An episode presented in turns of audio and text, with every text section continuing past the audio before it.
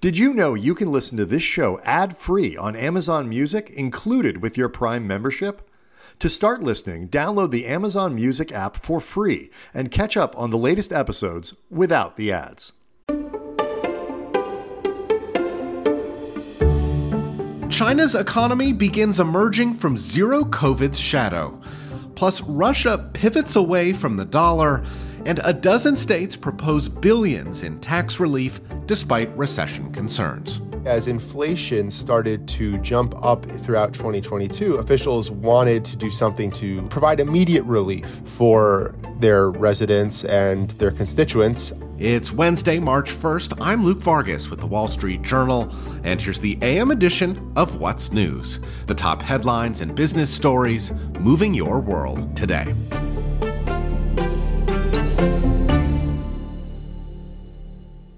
Economic activity in China has expanded sharply for a second straight month. The country's National Bureau of Statistics reported today that a gauge of manufacturing rose at the fastest pace in more than a decade in February, while export orders expanded for the first time in almost two years.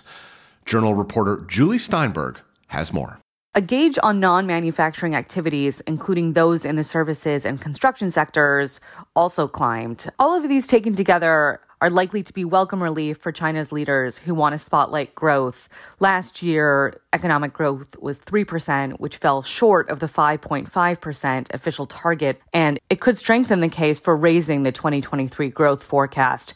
We'll soon see as we're expecting a growth target to be announced on Sunday. Back in the U.S., private sector job postings suggest the long, robust labor market is showing signs of cooling. ZipRecruiter and Recruit Holdings, the parent company of Indeed, say that their data show the number of job postings is declining more than Labor Department reports of job openings. According to Indeed, companies are cutting back in particular on sponsored job postings, a signal of reduced willingness to invest heavily to fill open positions. ZipRecruiter, meanwhile, has told investors that it's preparing for a softer hiring environment for the rest of the year. The UN's Atomic Energy Agency says its inspectors have found traces of near weapons grade nuclear material at an underground facility in Iran. That is according to a confidential report sent to member states of the International Atomic Energy Agency and viewed by the Wall Street Journal. The IAEA said that Iran claimed in a letter that what the agency found was the result of, quote, unintended fluctuations in enrichment levels. Iran has greatly expanded its nuclear work since 2019, a year after the Trump administration took the U.S. out of the 2015 nuclear accord known as the JCPOA. Speaking to a House committee on Tuesday, U.S. Undersecretary of Defense for Policy Colin Kahl detailed how close Iran's enrichment activity puts it to production of a potential nuclear weapon. Iran's nuclear progress uh, since we left the JCPOA has been remarkable. Uh, back in 2018, uh, when the previous administration decided to leave the JCPOA, uh, it would have taken Iran about 12 months uh, to produce one fissile, uh, one, one bomb's worth of fissile material. now it would take about 12 days. Tehran maintains that its nuclear work has always been for purely peaceful purposes. An overnight train crash in Greece has left at least 36 people dead and more than 80 injured. The crash occurred when a train carrying several hundred people collided with a freight train, and pictures published in Greek media showed burned out carriages strewn across the train tracks. Authorities haven't yet said what caused the collision. A spokesman for the Greek fire service said the death toll was the worst for a train accident in Greece since at least the mid 1960s. In Nigeria, former Lagos Governor Bola Tinubu has been elected president of Africa's most populous nation. Nigeria's Electoral Commission made the announcement on Wednesday, an outcome that was disputed by opposition parties and prompted fresh protests. According to the commission, Tinubu won 37% of the vote, ahead of the main opposition People's Democratic Party, who received 29%. International observers from the US and the European Union have flagged significant issues with the election, though Nigeria's Electoral Commission has defended its handling of the vote. And coming up today, Elon Musk plans to rally Tesla shareholders at the company's investor day. Meanwhile, in Washington, a House committee may vote on a measure to effectively ban Chinese owned video sharing app TikTok in the United States. And we'll get earnings updates from software company Salesforce and home improvement retailer Lowe's.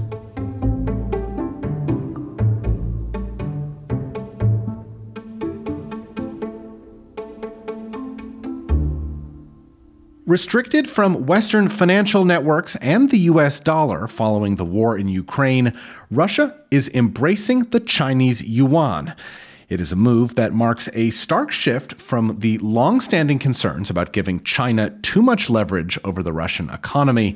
And Journal Financial Markets reporter Chelsey Dulaney is here now with the details on that pivot. Chelsey, could you fill in some of this for us? How is this pivot to China's currency playing out in Russia? Well, this is something that has been in discussion between China and Russia for a long time. They've long discussed wanting to, to use their own currencies more to get away from this dollar based system. But it really kicked into high gear last year after Russia's invasion of Ukraine when Russia got hit by a lot of Western sanctions. It was cut off from some pretty key parts of the global financial infrastructure. And we've seen some pretty significant changes within Russia and within the Russian economy. One of the most noticeable aspects is that it's getting paid a lot more in yuan for its export. So this is most likely for energy products, gas, oil, coal. As well, we're seeing a lot more companies borrow in yuan. A lot of big global Russian companies used to borrow in, in dollars or euros. Now they're borrowing in yuan. We saw about $7 billion worth of yuan bond issuances last year. A lot of those were these big commodity giants like Rusal or Rosneft, but even some smaller ones that have no business in the Chinese currency. So, Chelsey, is this a long term pivot Russia and Russian companies are making, or could this be more temporary, just sort of chalked up to the current isolation Moscow is feeling over the war in Ukraine? Yeah, I think it in part like how how long lasting this will be and how deep these ties go will depend on what happens with the war. But clearly, they are forming more permanent connections between these two financial systems. One of the big problems for Russia has been that some of its big banks have been cut off from SWIFT, which is this messaging network that underpins basically every global transaction in the dollar. So they're having to find ways to communicate between banks in Russia and banks in China. And this is something that they're still trying to figure out, but they're building out this infrastructure and this technology that no matter what really happens with the war, likely will live on. That was Wall Street Journal financial markets reporter Chelsey Dulaney. Chelsey, thanks so much. Thanks for having me. Coming up, fueled by state budget surpluses, governors and lawmakers in more than a dozen U.S. states are proposing billions of dollars in tax relief in spite of concerns about a possible recession. We've got that story after the break.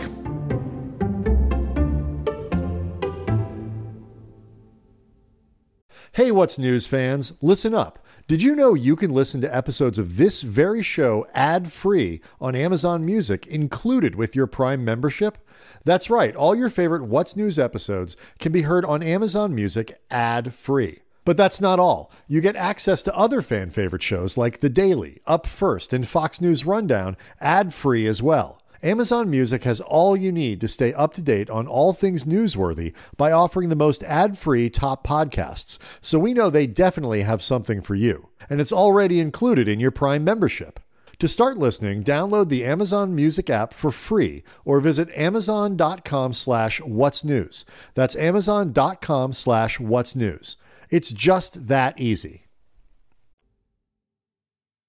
Several U.S. states, including New Jersey, Virginia, and Mississippi, are announcing tax relief for their residents in a bid to counter soaring inflation. But some economists warn that prudence might be better amid fears of a possible recession. Wall Street Journal reporter Jimmy Vielkind has been looking at state budgets and how governors are looking to fund everything from transport expenses to taxpayer rebates. And he joins us now with more. Hey, Jimmy, thanks so much for being with us. Happy to be here. So let's start with New Jersey. Tell us about the tax plans that are taking shape there and, and why. Well, New Jersey, like most U.S. states, is coming off a very, very fat fiscal time pandemic relief from the federal government, as well as higher than expected tax collections during the pandemic, meant that states were really swimming in cash in 2021. Right now, they're at the tail end of that fiscal cycle, and most governors, including Phil Murphy, entered this budget season with surpluses, with more money than they really had plans to do with. So, Governor Murphy has talked about trying to make New Jersey more affordable of course, residents across the nation are feeling the pinch of inflation, and he has reprised a $2 billion rebate program for renters and homeowners. And to what extent are those moves reflective of the situation in other states? Well, we're seeing the same from lots of states. Both Republican and Democratic governors this year have proposed tax rebates, tax cuts of various forms, shapes, and scopes. Again, they're all confronting basically that same fiscal picture. In Mississippi, Governor Tate Reeves has proposed eliminating the state's income tax altogether over multiple years. That would take out about a third of the state's operating budget, which has raised some eyebrows among analysts, but it's something that Reeves says will help Mississippi compete with states like Florida, Tennessee, and Texas, which have no individual income tax. In other states, the proposals are a bit milder. The new governor of Massachusetts, Democrat Maura Healey, this week said she would push forward a new rebate program, as well as trimming the state's estate tax and its capital gains taxes. Is anyone sort of zigging while many of the states that you laid out are, are zagging, if you will? Both California and New York have a little bit of a darker short term budget outlook. In California, a projected $98 billion surplus has quickly dissolved into a 20 plus billion dollar deficit. Uh, and analysts say one of the reasons for that is that California relies, like many of these states that get their money from income taxes, on the top, top taxpayers. And so in California, with the decline in the market of initial public offerings, which often create windfalls for the founders or the early investors in companies, that's led to far fewer income tax collections, which has exacerbated the state's budget problem. New York, where I'm based, has the financial sector and Wall Street as a major driver of its state revenue cycle and its state and city budgets. You've started to see that with volatile markets, revenues and in turn salaries and bonuses at Wall Street firms have ebbed a little bit. So while in 2021 there were surpluses for the next five years projected in New York, now Governor Kathy Hochul and her team are seeing $22 billion of deficits starting after the completion of this fiscal year. In fact, Hochul proposed raising payroll tax on businesses in the downstate area to bring money to the MTA, which runs the New York City subway as well as buses and commuter railroads in and out of New York City. Jimmy, I know you spoke to experts and to economists about these trends. What do they make of, of plans for tax relief in states like New Jersey or Virginia? It's always a bold move to make a long term maneuver like cutting an income tax rate based on sort of a couple quarters or a couple years of returns. Economists on the left, as well as union leaders and some progressive lawmakers, they caution against the rush to cut taxes. I spoke with Carl Davis. He's the research director at the Institute on Taxation and Economic Policy. They're a progressive think tank. And he said, all the things that we want from government right now costs money. We are looking at vacancies in public employees. In some places, that's police officers and teachers. And these things cost money. It's not a good idea to wipe revenue off the table if you want to have a government that functions in the long run. He told me, quote, I think it's been disappointing to see the extent to which state lawmakers have adopted a tax cuts first mentality. That was Wall Street Journal reporter Jimmy Vielkind, who covers tri state politics for us. Jimmy, thanks. Pleasure to be here. Thanks for having me.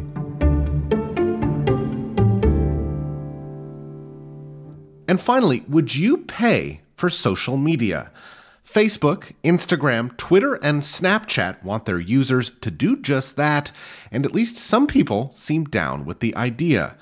Snap recently surpassed 2.5 million Snapchat Plus subscribers, while Meta could have 12 million paying subscribers within about a year, according to a note from Bank of America.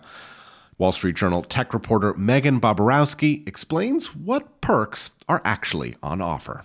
Last week, Meta announced that they will also be introducing a subscription offering. So, what you'd get is boosted reach on Instagram. They say you're going to get increased access to customer support. So, if something happens with your account, you're going to be prioritized for the help that you need. This is completely new territory. No one's done this um, in the social media space at scale. You know, if you talk to people, you can probably find people on both sides of this where some people say, okay, I don't want to pay for social media at all. I've never paid. I'm not going to start paying now. And these features specifically are not something I want to pay for. On the other hand, if you are an influencer or someone who is trying to get more of a reach and build a social media following on, let's just say, Instagram, you might be willing to pay to reach more people with your posts. For more on whether users are likely to shell out for social media subscriptions, check out yesterday's episode of our sister podcast, Tech News Briefing. And that's what's news for Wednesday morning. We'll be back tonight with a new show. I'm Luke Vargas with the Wall Street Journal. Thanks for listening.